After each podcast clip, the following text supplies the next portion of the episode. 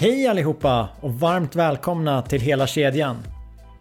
Jag är som alltid riktigt glad över att ni har valt att lyssna på den här podden. Under oktober har vi slagit lyssnarrekord och jag vill verkligen passa på att rikta ett stort tack till alla er och hoppas att ni fortsätter lyssna. Hela kedjan är en podd där jag, Nima Asadi, varje vecka bjuder in nya gäster till samtal om samhällsbyggnad. Om ni vill komma i kontakt med mig så hittar ni mina kontaktuppgifter på hela-kedjan.se. Ni kan även följa hela kedjan på sociala medier, spana in videoklipp, bakom kulisserna material och vara med och påverka frågor till kommande gäster. Ni hittar länkarna både på vår hemsida och i avsnittsbeskrivningen. Sådär, då var det dags. Låt oss börja med dagens avsnitt. Min nästa gäst är en av landets mest anlitade föreläsare inom stadsutveckling, byggande och trafik. Han är stadsforskare, stadsplanerare, doktor i stadsbyggnad och VD för ett arkitektkontor. Vi fokuserar på ett forskningsprojekt han är involverad i och som går under namnet Smarta gator. Vi får höra om fem megatrender som kommer påverka stadens gator i framtiden vilka nya lösningar som måste till, vad forskningsprojektet för närvarande arbetar med samt vad man hittills har levererat. Men vi får även in lite omvärldsbevakning där vi bland annat pratar om vad som menas med superblocks samt om, eller snarare när, vi skulle kunna se något liknande i Sverige. Ett riktigt kanonavsnitt och jag tänker inte dra ut på det något mer. Låt mig presentera Alexander Ståhle.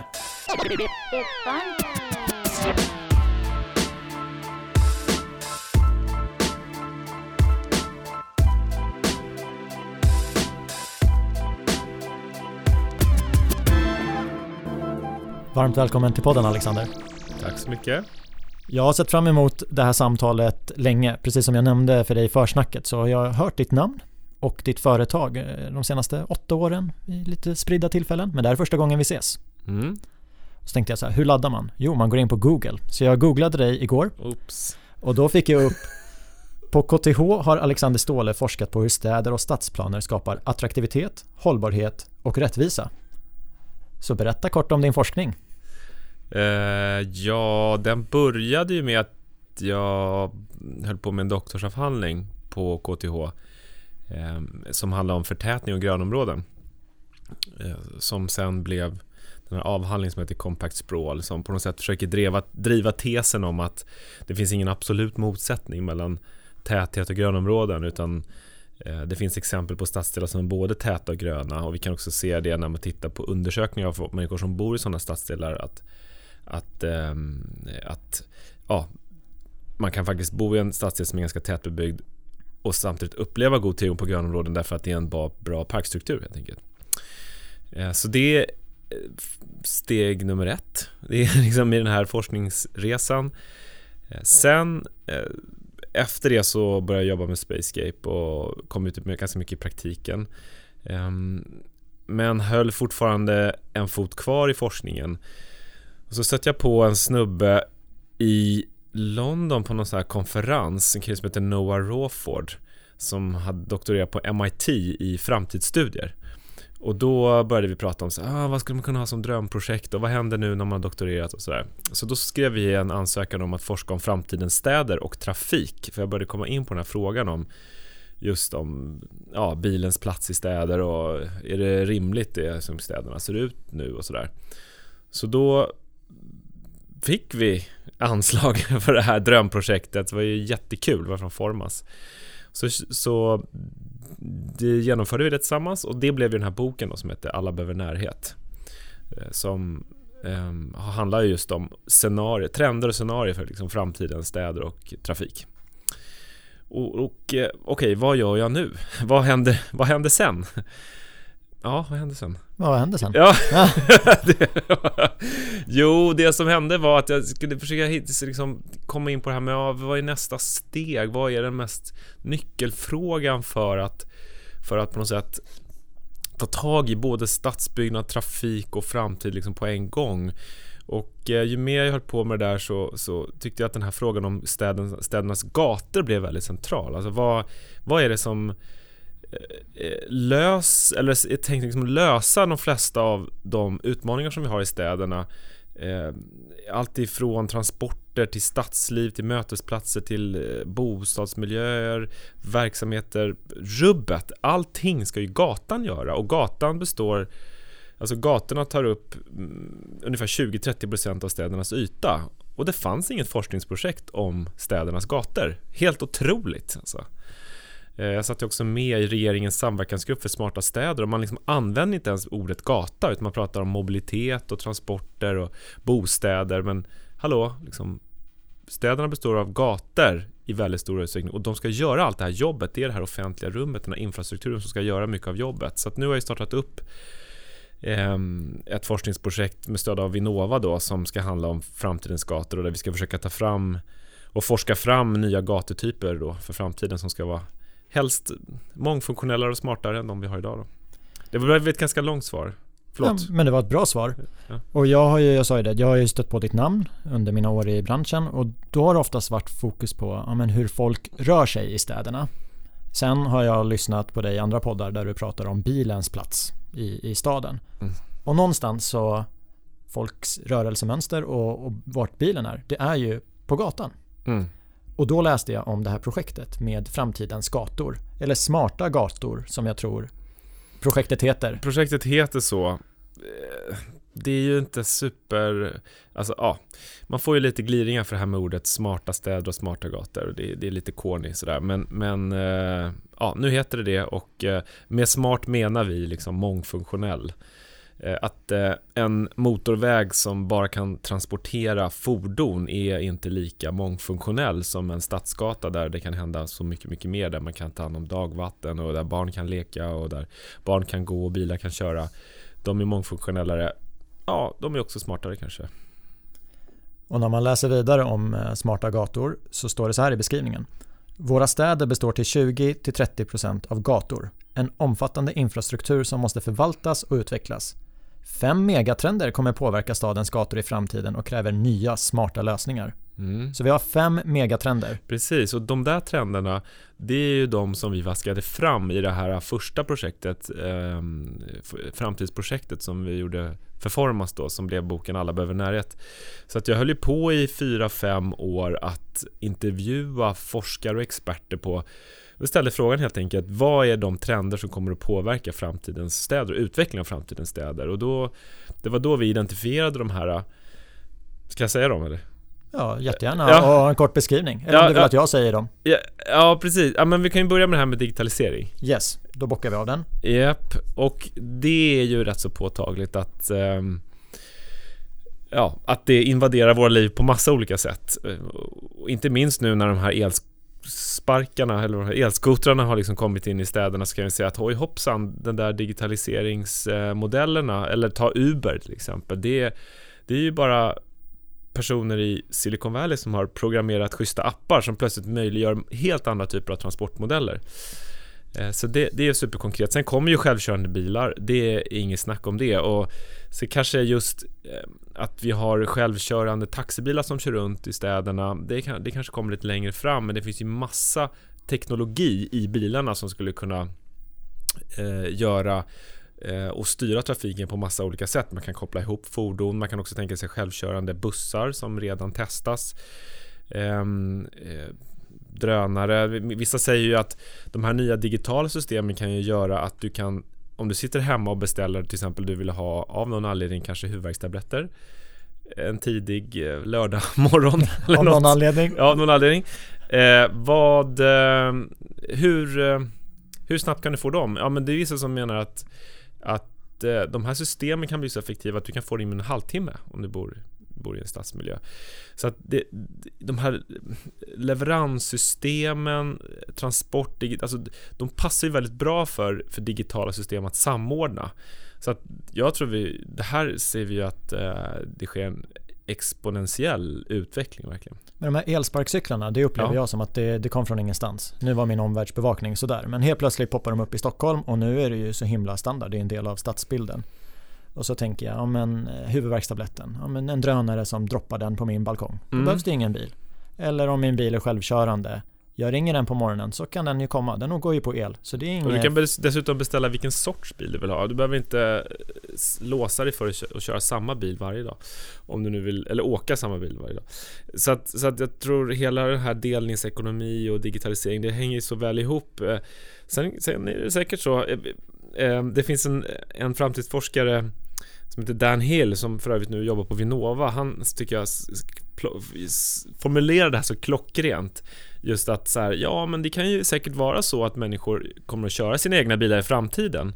Men eh, det kanske kommer att vara så att vi ser på bilen ungefär som vi såg på hästar, eller som vi ser på hästar. Han menar ju att, han har sagt att bilen är framtidens häst. Alltså lika vanligt som det är att vi rider till jobbet eh, eh idag, vilket vi ju faktiskt gjorde för 150 år sedan. Lika vanligt kanske är att vi verkligen kör vår egen bil till jobbet i framtiden. Eh, så det tycker jag liksom får den här känslan av att Eh, man får den här eh, lite historiens eh, vingslag att ja, det kanske inte kommer att vara som det ser ut nu hela tiden. Därför att de här systemen är så, kommer att vara så effektiva och det kommer att vara så sinnessjukt billigt också eftersom det är ingen som kör de här fordonen utan det är robotar som kör dem. Right? Ja. Ja, så att det, det kommer att vara så här, varför ska jag köpa en egen bil som jag, ska, som jag ska förvara någonstans och betala skatt och försäkringar och värdeminskning och sånt för? Så om 50 år så betalar vi 1000 kronor för att se SM i bildressyr. Det låter ju sådär. ja, nej, men däremot så skulle man kunna tänka sig att det, det kostar 10 spänn att åka till eh, en fotbollsmatch på Friends Arena eh, med någon robottaxi. Eh, och, och, och, då, och, fast å andra sidan, om det blir så billigt, då får vi andra utmaningar, nämligen att vi kan inte fylla upp hela våra trafiksystem med massa självkörande fordon. Då får vi samma typ av liksom, köproblem. Men då kommer digitaliseringen in igen, nämligen att Eh, med digitala system så kan man faktiskt prissätta på ett helt annat sätt än vad vi gör idag. Det vill säga att vi kan prissätta användning av gatu och vägyta. Eh, vi kan få dynamiska trängselavgifter eh, som faktiskt sätter ett pris på att ja, men nu vid den här tidpunkten när den här vägen brukar vara eh, köer på och trängsel då får du betala en extra peng för att köra här och då kan man alltså prissätta bort trängseln helt enkelt. Trängs, de trängselavgifter som vi har nu, de är väldigt grova. Det är liksom det är grova tullar som åker in och ut i innerstan ungefär. Men jag menar, Singapore har ju redan bestämt att de ska införa dynamisk prissättning, det vill säga att man har en podd, en liten en burk i varje bil eh, där du just kan prissätta den väg du kör på. Och då kan du enligt ekonomins eh, lagar faktiskt se till att utbud och efterfrågan matchar varandra och att du i princip kan prissätta bort alla köer. Som ökar framkomligheten för alla. Och det tycker jag också är intressant när man hör hur man pratar nu om det här med trängselavgifter. Att det kanske borde byta namn. Varför heter det inte framkomlighetsavgift? Alltså varför, det är, för det är ju framkomligheten du betalar för. Det är ju användning av vägen du betalar för. Eh, I USA säger man att eh, man, vill, man ska byta från congestion charging till decongestion charging.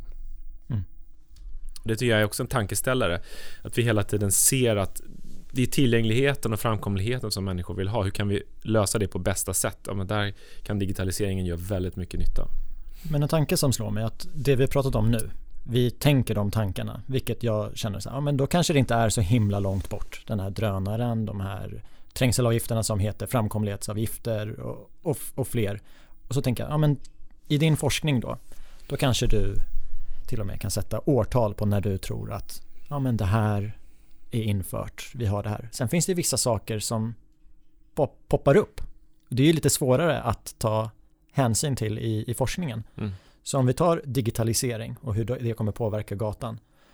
Om vi kollar 15 år framåt, tror du att de största förändringarna, att vi, det är saker vi tänker nu? Eller tror du att de största förändringarna, vi tänker inte ens de tankarna nu?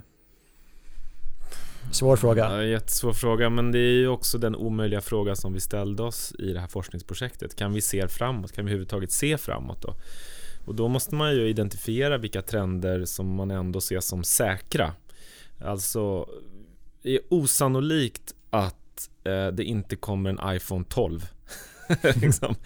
eh, den teknologiska utvecklingen ser ju inte ut att, att plana ut utan den kommer sannolikt bli mer, och alla dessa ingenjörer som sitter och, och klurar på de här sakerna kommer sannolikt bli smartare och smartare. Um, urbaniseringen, den ser ju ut i stora delar av världen att öka och fortsätta. Sen um, får vi se Alltså, I Sverige har ju urbaniseringen gått ganska långt, det vill säga att folk har flyttat till städerna. Men jag ser ju också urbaniseringen, nu kommer vi på nästa trend. Men, alltså, men just att urbaniseringen är inte bara det här att människor flyttar till städer, utan det handlar ju också om att städerna blir mer urbana. Alltså städerna blir mer av platser som de är avsedda att vara, det vill säga mötesplatser mellan människor eh, där, där, det, där det är lätt att träffa andra människor, där det är lätt att utbyta erfarenheter, varor, tjänster med varandra.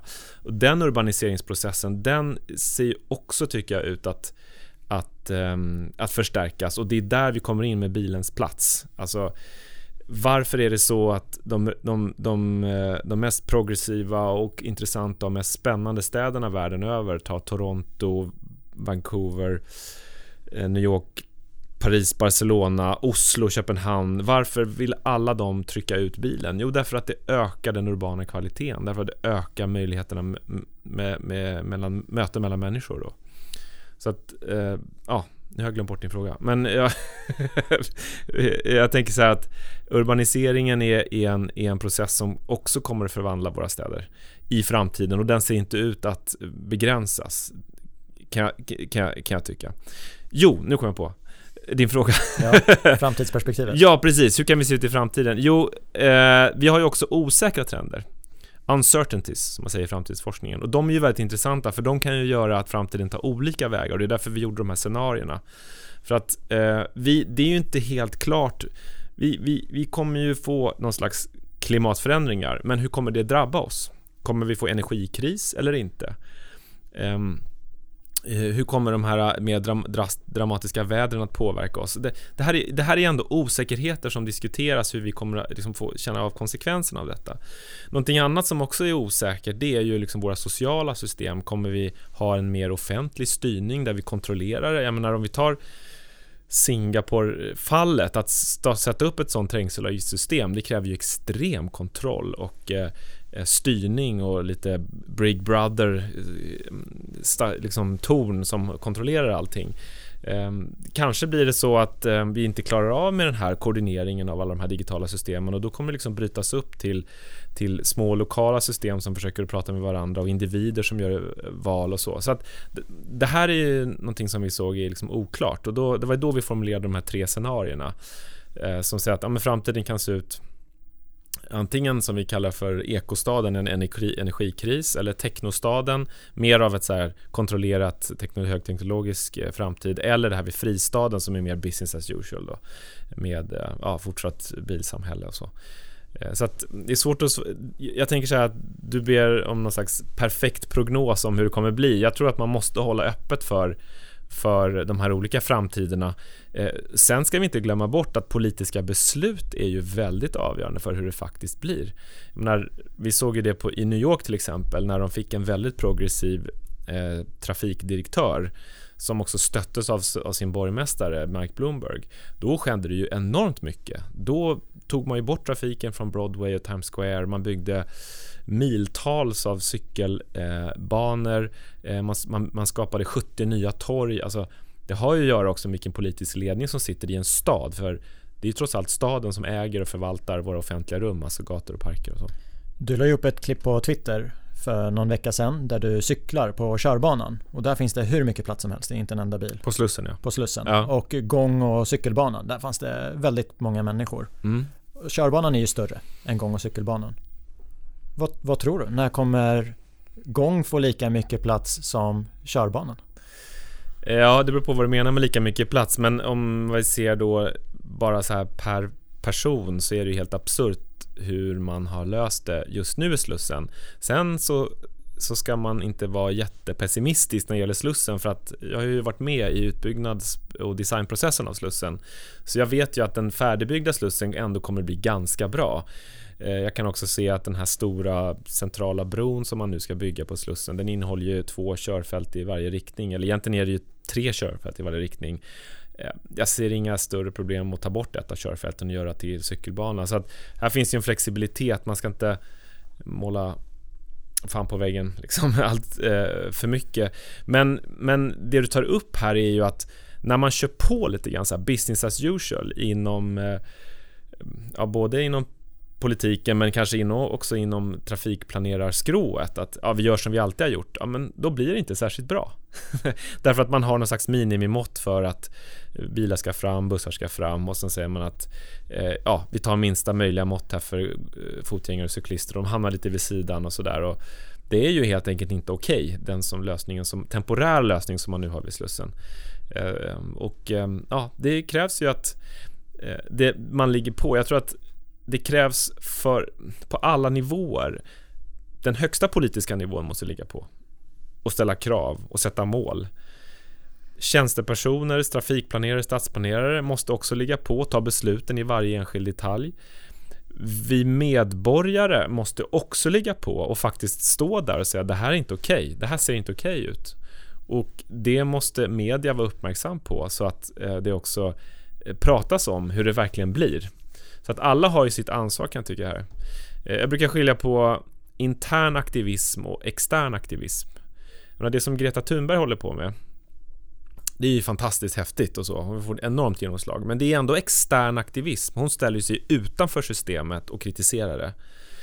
Eh, precis som ehm, som vi har eh, eh cykeldemonstrationer som nu, jag tror idag i Stockholm, som cyklar runt och, och bråkar med bilarna och så. Det är någon slags här, man gör, eh, man gör events och, och demonstrationer ute. Plakat och, och så. Men minst lika viktigt och jag skulle nästan säga kanske ännu viktigare tycker jag är den interna aktivismen. Alltså alla dessa planerare och ingenjörer och vardagshjältar som sitter inne på kommunerna och sitter på byggföretagen och sitter på fastighetsföretagen och faktiskt ställer sig upp på mötet och säger så här, nej, det här är inte okej. Okay. Alltså den här lösningen är inte okej, okay. vi kan inte göra så här, det motsvarar inte de målsättningar som är uppsatta för vad nu, vårt bolag eller vår kommun. Så att, ehm, ja, jag tycker mer intern aktivism. Ja, du nämnde cykeldemonstration i Stockholm idag. Eh, ja, eller om det var igår, jag ja, såg igår. någonting. Med den insyn du har, skulle du säga att Stockholm, är vi inne i en fas av business as usual eller händer det saker? Um, det händer saker, men det händer alldeles för långsamt. Det händer alldeles för lite, alldeles för långsamt. Jag menar, det är ingen som kan påstå att Stockholms cykelnät är komplett eller på något sätt eh, tillfylles. Utan det är ju alldeles för dåligt dimensionerat och dessutom så är det inte ens fullständigt. Det är ju det är ju glapp, man, ja ni vet hur det är. När man kommer till kommungränsen? ja, eller bara när man, kommer, när, man, när man cyklar över Strömbron och kommer fram till Kungsträdgården så tar ju cykelbanan slut när man ska fortsätta längs med är det, är det Kungsträdgårdsgatan. Där. Ja, det finns massa sådana exempel när bara cykelbanorna tar slut och det är ju inte, absolut inte okej i en stad där man har ambitionerna, att man har ambitionerna att fördubbla cyklandet. Nu har vi varit inne på tre av fem megatrender. Digitalisering, klimatförändringar har du nämnt och urbaniseringen. Mm. Vi har kvar två. Elektrifiering ja. och segregation. Ja. Vilken ordning tar vi dem i? ja, men, alltså elektrifieringen är jag ju så här, tänker att ja, det kommer väl hända. Och eh, det är väl rätt så bra. Det betyder att vi minskar utsläppen lite grann. Men vi, minskar, vi tar inte bort alla utsläpp som vissa tror. Jag tycker man ska vara lite eh, av liksom lite vaksam på den här entusiasmen kring att elbilar eller el, el allt eldrivet på något sätt ska lösa klimatkrisen för att det det är trots allt så att energin måste komma någonstans ifrån och eh, batterierna måste byggas någonstans. Alltså det är inte, det är inte bra för miljön att det byggs en massa elbatterier. så att, eh, och dessutom så, så är ju Eh, elbilar elbilar inte bättre än vanliga bilar när det gäller trängselproblem, när det gäller luft, partikelluftföroreningar, när det gäller att eh, skapa osäkerhet för trafikanter. Jag menar, vi kommer inte få mindre trafikolyckor för att folk sitter i eh, elbilar. Eh, så att eh, det är ingen skillnad mellan elbilar och vanliga bilar. De är lika farliga för, för, barn ändå. Och har vi elbilar så kommer fortfarande barn inte leka på gatorna, vilket jag tycker är ganska förskräckligt egentligen att det inte går som, som vi har det nu. Ehm, så liksom ett lite så här uh, osäkerhet kring det här med elektrifieringen, den är väl bra. Men det är ingen uh, silver bullet för hållbar utveckling. Den kommer även med en del laddningsstationer. Ja, precis. Och då kan jag tycka också som Göteborgs stad som säger så här att att eh, vi vill inte ha några laddningsstationer i, på, i gaturummen. Det är inte kommunens ansvar att se till att det finns la, el, eh, laddning av eh, elbilar. Det här är ju någonting som, som är en privat angelägenhet. Om du ska ladda ditt fordon så ska du göra det på privat mark eller, eller eh, ja, i, i eh, privata laddningsstationer. Ehm, så ja,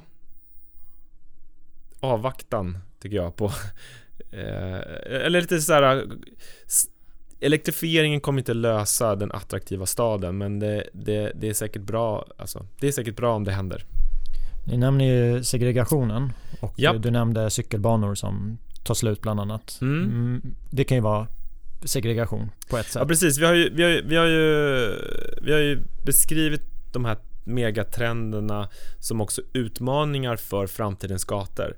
Eh, vi har idag byggt, eller vi har sedan hundra år av stadsbyggande skapat en segregerad stad som har separerat olika typer av funktioner olika typer av bostadsområden som sorterar människor i olika miljöer. Vi har byggt en segregation. Det är inte människornas fel att de bor segregerat utan det är stadsplanerarnas fel som har byggt den här segregationen. Eh, här spelar ju gatorna en väldigt, väldigt viktig roll därför gatorna är det som det är det offentliga rummet som knyter ihop stadsdelar. Så ja, Fine om folk bor i olika stadsdelar, men de borde åtminstone vara sammankopplade av ett kontinuerligt gatunät så man kan röra sig fritt runt om i staden.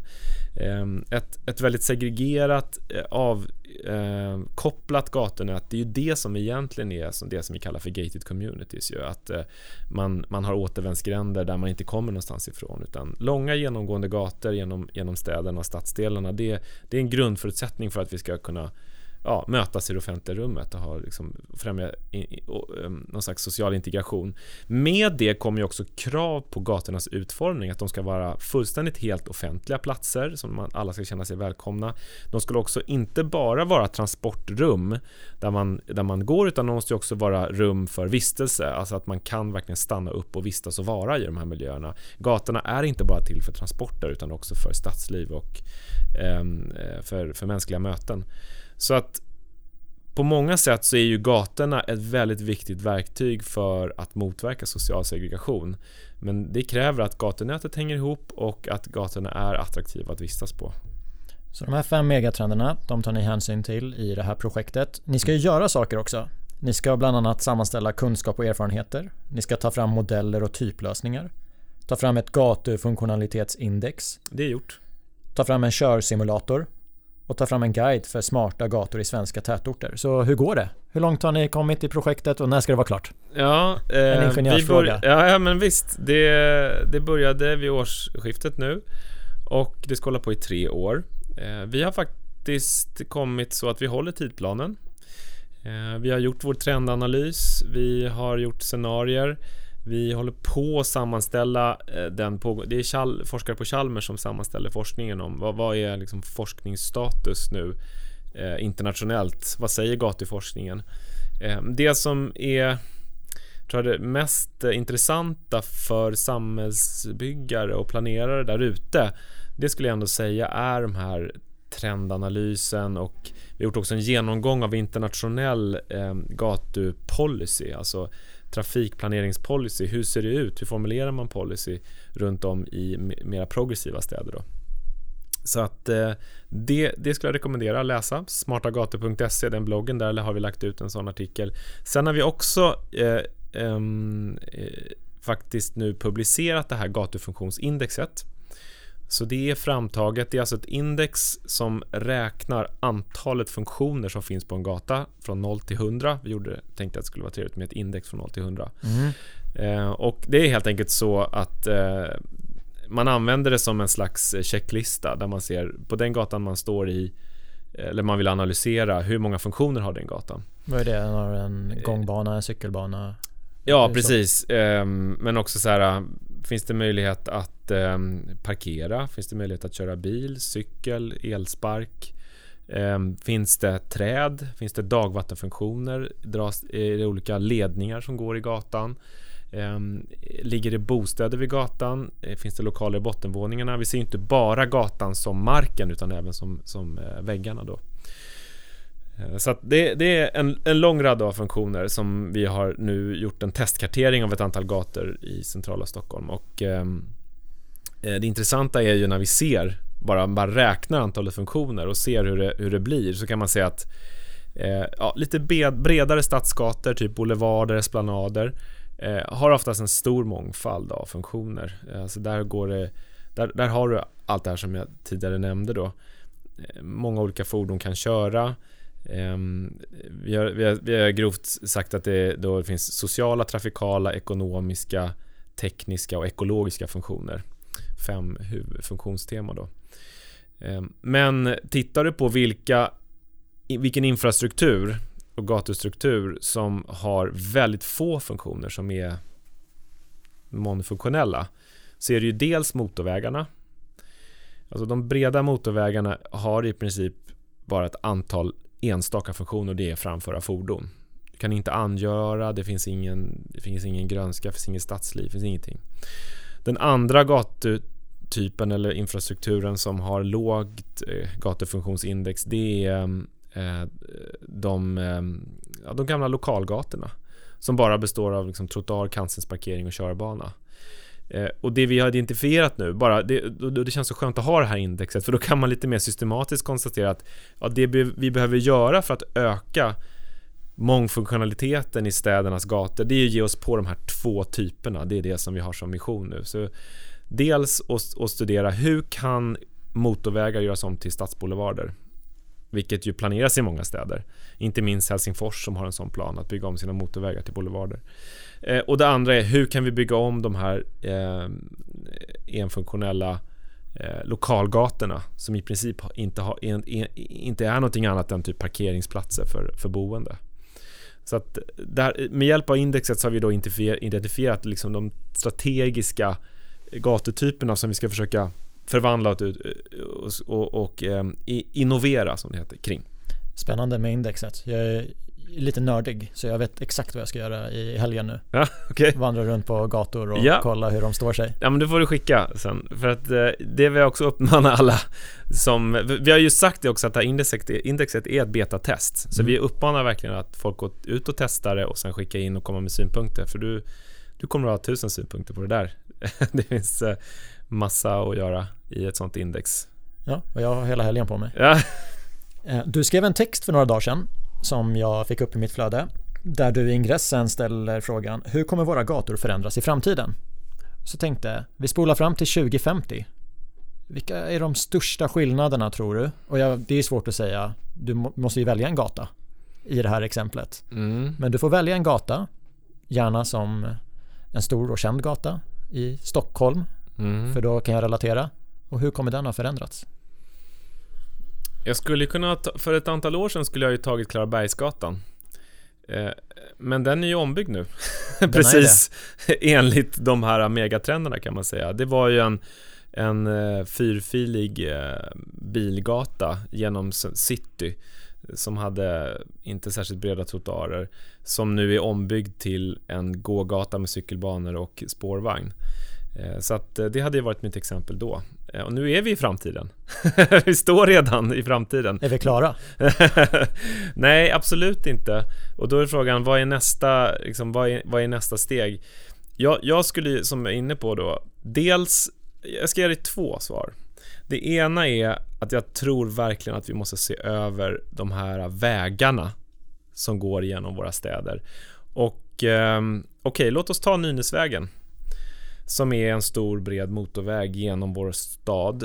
Ehm, det är absolut inte orealistiskt eller omöjligt att bygga om Nynäsvägen till en stadsboulevard som också har ehm, eh, snabba kollektivtrafikkörfält, cykelbanor, trottoarer och eh, ja, lokaler i bottenvåningen och så. Jag menar, det är ju redan 50 km i timmen på den där vägen. Så det handlar inte om att sänka hastigheterna, det handlar bara om att göra en mycket mycket smartare eh, gaturum. Sen ska jag ta en, eh, vill jag, får jag ta ett till exempel? Kör. Ja. Det är eh, nämligen så att de här lokala gatorna, det lokala gatunätet som faktiskt upptar en ganska stor yta, eller stor del av våra, ga, eh, våra gator. Eh, där tror jag att vi skulle kunna få till en revolution på riktigt som liknar det som de har börjat med i Barcelona. Nämligen med det som de i Barcelona kallar för superblocks. Alltså att man Eh, kring ett antal kvarter, de har tagit tre gånger tre kvarter, så, eh, så har de eh, radikalt minskat eh, bi, eh, biltrafikens framkomlighet genom att göra enkelriktade gator, eh, utvidgat ytan för aktivitet och lek och sen har de liksom, den huvudsakliga dubbelriktade biltrafiken runt om då, alltså på var tredje gata. Eh, och det här är en modell som de har, som de har testat i några kvarter och ska liksom multiplicera. Och samma idé tror jag vi skulle kunna köra i våra svenska städer och vi är faktiskt på gång nu med eventuellt att köra igång en pilot Eh, vi diskuterar både med Stockholms stad och med Göteborgs stad att se om man kan göra en liknande modell där man alltså kan ge sig på de här mest lokala gatorna och idén har också nu har också varit um, det här är faktiskt första gången jag pratar om det här i media. Oh. Scoop! ja, det här kommer rätt. Uh, jag tror ju väldigt mycket på att göra en insats som liknar den här Barcelona-strategin men börjar vid skolorna. Så att man skulle alltså kunna uh, göra eh, gatorna kring våra skolor eh, med gångfartshastighet, eh, skapa större ytor för friytor och lek eh, och ehm, eh, på, på, på, på ett sätt göra ehm, gatumiljön kring våra skolor som en, som en, som en helt annan sorts miljö, alltså mer av en sorts eh, ehm, torg och eh, parkmiljö, men där man kan köra bil fast då på, på de fotgängarnas bekostnad. Och eh, vad sa jag? Man kan köra bil som inte är på fotgängarnas. Mm. Um, så att uh, det här är en... Jag, jag, tror att det skulle kunna vara en framkomlig väg. Att vi börjar med gatorna, lokalgatorna eh, kring våra skolor. Och det, Superblocks. Superblocks kring skolorna. Och då får du den här dubbla effekten. Därför dels så får du en trygg eh, och trafiksäker miljö kring skolorna. Um, du ger också barnen mera ytor att vistas på. Eh, så då får du också ehm, en, jag ska säga inte en lösning, men åtminstone en, en, en insats när det gäller den här, hela den här diskussionen om att det börjar bli brist på lekyta och skolgårdsyta för barnen. Skolgårdarna krymper och så vidare. Ja, men varför inte expandera skolgårdarna eh, så att även eh, gatumiljön runt omkring kan ingå? Och det är så himla roligt nu för att det precis genomfört ett sånt här projekt i Milano bara för två veckor sedan. Okay. Eh, som eh, en, en ehm, eh, Milano stad gjorde i samarbete med en amerikansk eh, eh, en, en, amerikansk eh, initiativ som heter Global Cities Initiative som, som då stöttar omvandling av gatumiljöer till mera mänskliga levande stadsmiljöer. Då. Det verkar finnas bra exempel där ute. Du nämner Barcelona och Milano. Funkar det där borde det ju funka här. Precis, och jag menar, du, du har ju Eh, Eh, I New York så fanns det något som hette Play Streets eh, där man kunde ansöka om att få sin gata omvandlad över ett par dagar till en lekgata. Eh, det finns, jag menar, I Stockholm har vi haft sommargatorna som är temporära. Eh, så att det är ju på gång, de här temporära testerna att temporärt bygga om en gata för att sen göra det permanent. Alltså det tror jag verkligen på. För då behöver man inte få den här låsningen heller att liksom nu ska vi bygga om den här permanent och så blir det bråk om parkeringsplatser och så vidare. Att man istället säger att nu gör vi det här temporärt. Vi testar det, funkar det så kan vi göra det permanent. Jag tänkte det du sa in, innan vi satte på mikrofonerna, Cars Don't Shop. Så mm. då tänker jag så här, ja men eh, de som har butiker, de borde ju tycka att det här är en bra idé. Det finns ju också, alltså, i, de, i, i princip alla fall som det här har gjorts så har man ju mätt omsättning i restauranger och butiker efteråt och det är alltid så att omsättning eh, omsättningen ökar i de här lokalerna när man tar bort biltrafiken. Jag tyckte att det lät som en spännande idé när du berättade att det här gör de i Barcelona. Men sen när du sa att det pratas om det i Göteborg och i Stockholm, då kände jag, då är det ju faktiskt rätt så nära. En sån stad vill ju jag leva i. Ja, jag menar, jag tror så här att alla håller på. Ta Oslo till exempel. Alltså Oslo bestämde nu, då fick ju ganska progressiv politisk ledning i Oslo för två år sedan. Och då sa de så här, vi ska göra Oslos innerstad bilfri. Och nu håller de på att göra det. Och vad händer då? Jo, det är det att det skrivs om det i alla tidningar. Och nu såg jag nyligen att National Geographic hade utnämnt Oslo som liksom top destination att åka på som turistdestination. Så att Eh, det är ju snarare så att många städer tävlar ju om eh, att göra det här så fort som möjligt. Eh, det var ju lite lustigt ehm, eh, i Helsingfors eh, när man kom ut med den här idén om att man skulle bygga om motorvägarna till boulevarder. Det gjorde man ju i Helsingfors översiktsplan. Då fick man finska Trafikverket på sig För det är ju finska Trafikverket som äger de här motorvägarna. Så de stämde Helsingfors kommun och så de har legat liksom i domstol i ett antal år för att avgöra om det är möjligt att bygga om de här motorvägarna. Så att vi har ju den här kampen hela tiden mellan olika intressen. Och eh, jag tar Svenska Trafikverket, de, de är ju inte så här lätta att prata med om man nu säger att eh, nu ska vi bygga om den här motorvägen till eh, till en stadsgata. Det är en ganska komplicerad process. Men skulle du säga att det är lokala frågor eller är det något som behöver tas på Sverige-nivå? Att Både och. Det ska tas på alla nivåer. Alltså det måste tas på alla nivåer. Trafikverket måste få ett nytt uppdrag. och eh, kommunerna eh, Alltså de har ju oftast, de har ju oftast liksom rätt policy och rätt tänk i väldigt många av sina planer och policies. Men samtidigt så, så är det ju så mycket i kommunerna att det sitter eh, Alltså många gamla hjulspår. Man kör på lite grann som man har gjort tidigare. Så jag tror också att Eh, det måste vara en kombination av kommunerna kanske ska bli lite modigare på att köra lite testbeds, köra lite experiment ut där och eh, se vad kan man göra med, med, med, till exempel med gatorna då? Kan man temporärt stänga av gator eller ta bort filer eller ta bort eh, Alltså du kan ju bara med målarfärg ta bort parkeringsplatser och, och, och, och måla en, en, cykelbana. Jag menar målarfärg det, det är inte mycket pengar för att måla om det om det nu verkligen skulle bli kaos i trafiken. Och sådär va. Ju... Vilket ju aldrig blir, det är det som är intressant när man gör de här eh, temporära avstängningarna, när man gör gatarbeten så, så blir det ju aldrig kaos. Det blir aldrig, alltså, det, det, det är snarare så att det, när man gör mätningar och ser vad effekterna blir när man stänger av trafik brukar oftast vara så att att eh, det löser sig ganska bra självt och folk väljer eh, andra sätt att resa vid andra tidpunkter och de kanske tar en, vissa tar en omväg och så. Så att det, det är ju absolut inte så att det är ett nollsummespel. Stänger du av trafiken på Folkungagatan då kommer alla åka Skånegatan. Så är det ju inte. Utan det, det, det här är ett dynamiskt system som, som löser sig själv. Jag menar nu kan ju, nu blir det väldigt Stockholmscentrerat men nu kan du i princip inte köra bil på Skeppsbron. Ja, vad har hänt med Skeppsbron? Alltså det har aldrig varit så mycket restauranger och klubbar och uteserveringar på Skeppsbron. Det har ju bara varit positivt. Och har det varit, är det kris för de som bor i Gamla stan? Kan inte de leva längre? Nej men det är klart att de kan det. De har snarare fått en härligare miljö liksom.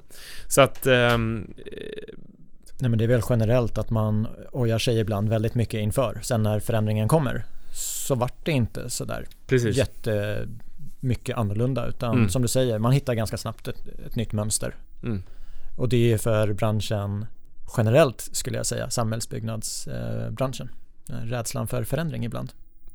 Ja, ja då kan vi komma in på hela frågan om not in my backyard och sånt där. Ja, precis. som är ju men det är ju lite det här, Not in my backyard är ju lite eh, Alltså ta inte min parkeringsplats mm. Det är lite samma sak som bygg inte i min park Eh, och ehm, ja, där gäller ju en, alltså det gäller att kunna göra saker. Man har koll på läget och tro på vad man gör. Det var ju det mest eh, klassiska exemplet på det där är ju trängselavgifterna i Stockholm där man röstade och frågade eh, Vill ni ha trängselavgifter? Och, nej. Ja precis, 70% sa nej.